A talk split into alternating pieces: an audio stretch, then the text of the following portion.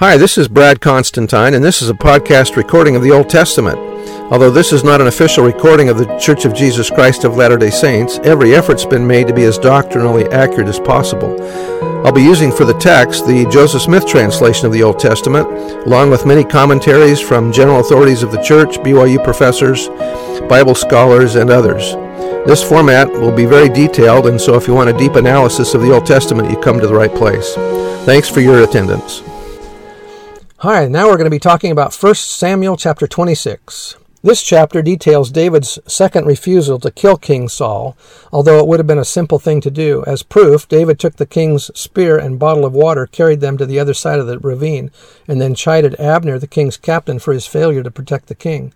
Once again, the character of David shone forth. When David said, The Lord rendered to every man his righteousness and his faithfulness, he was asking the Lord to judge his works as compared to Saul's works. There is a vast deal of dignity in this speech of David arising from a consciousness of his own innocence. He neither begs his life from Saul nor offers one argument to prevail upon him to desist from his felonious attempts, but refers the whole matter to God as the judge and vindicator of oppressed innocence. Saul himself is speechless except in the simple acknowledgement of his sin and in the behalf of their king.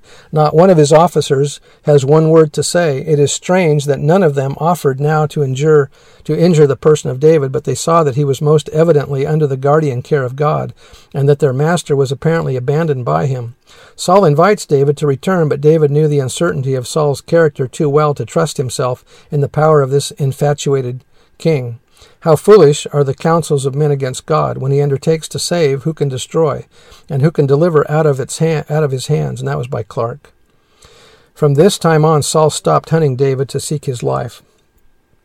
Verse 1 And the Ziphites came unto Saul to Gibeah, saying, Doth not David hide himself in the hill of Hachilah, which is before Jeshimon? Then Saul arose and went down to the wilderness of Ziph, having three thousand chosen men of Israel with him, to seek David in the wilderness of Ziph. And Saul pitched in the hill of Hachilah, which is before Jeshimon by the way, but David abode in the wilderness, and he saw that Saul came after him into the wilderness. David therefore sent out spies, and understood that Saul was come on, on in very deed.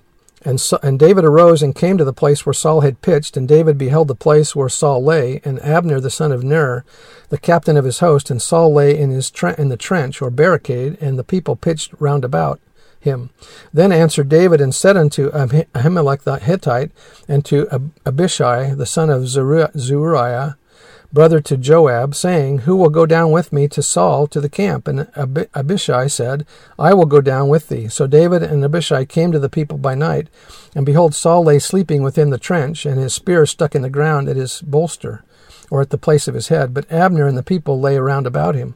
Then said Abishai to David, God hath delivered thine enemy into thine hand this day. Now therefore let me smite him, I pray thee, with the spear even to the earth at once, and I will not smite him the second time.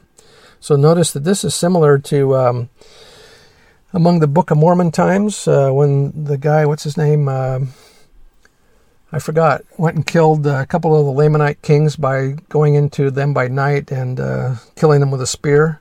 Um, this is kind of similar to that, only this time they don't actually kill the king. Anyway, and David said to Abishai, Destroy him not, for who can stretch forth his hand against the Lord's anointed and be guiltless? David said furthermore, As the Lord liveth, the Lord shall smite him, or his day shall come to die, or he shall descend into battle and perish. The Lord forbid that I should per- that I should stretch forth mine hand.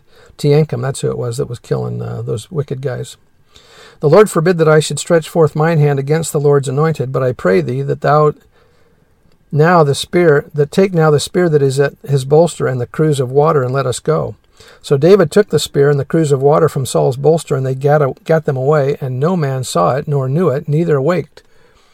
For they were all asleep, because a deep sleep from the Lord was fallen upon them. Then David went over to the other side and stood on the top of a hill afar off, a great space being between them. And David cried to the people and to Abner the son of Ner, saying, Answerest thou not, Abner?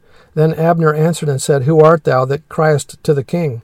And David said to Abner, Art thou a valiant man, and who is like to thee in Israel? Wherefore then hast thou not kept thy lord the king? For there came one out of the people in to destroy the king thy lord. This thing is not good that thou hast done. As the Lord liveth, ye are worthy to die, because ye have not kept your master, the Lord's anointed. And now see where the king's spear is, and the cruse of water that was at his bolster. And Saul saw And Saul knew David's voice and said, Is not this voice my son David? And David said, It is my voice, my lord, O king. And he said, Wherefore doth my lord thus pursue after his servant? For thou, for what have I done, or what evil is in mine hand? Now therefore I pray thee, let my lord the king hear the words of my of his servant. If the Lord have stirred thee up against me, let him accept an offering. But if they be the children of men, cursed be they before the Lord, for they have driven me out this day from abiding in the inheritance of the Lord, saying, Go, serve other gods. Now therefore let my blood fall to the earth before the face of the Lord, for the king of Israel is come out to seek a flea, as when one doth hunt a partridge in the mountains. Then said Saul, I have sinned, return, my son David, for I will no more do thee harm, because my soul was precious in thine eyes. This day, behold, I have played the fool, and have erred exceedingly. And David answered and said, Behold the king's spear, and let one of the young men come over and fetch it. And the Lord rendered to the Lord rendered to every man his righteousness and his faithfulness, for the Lord delivered thee into my hand today. But I would not stretch forth mine hand against the Lord's anointed. And behold, as thy life was much set by this day, mine eyes, so let my life be much set by in the eyes of the Lord, and let him deliver me out of all tribulation. Then Saul said to David, Blessed be thou, my son David. Thou shalt both do great things, and also shalt thou shalt still prevail. So David went on his way, and Saul returned to his place. So that's the end of chapter 26. See you next time. Bye.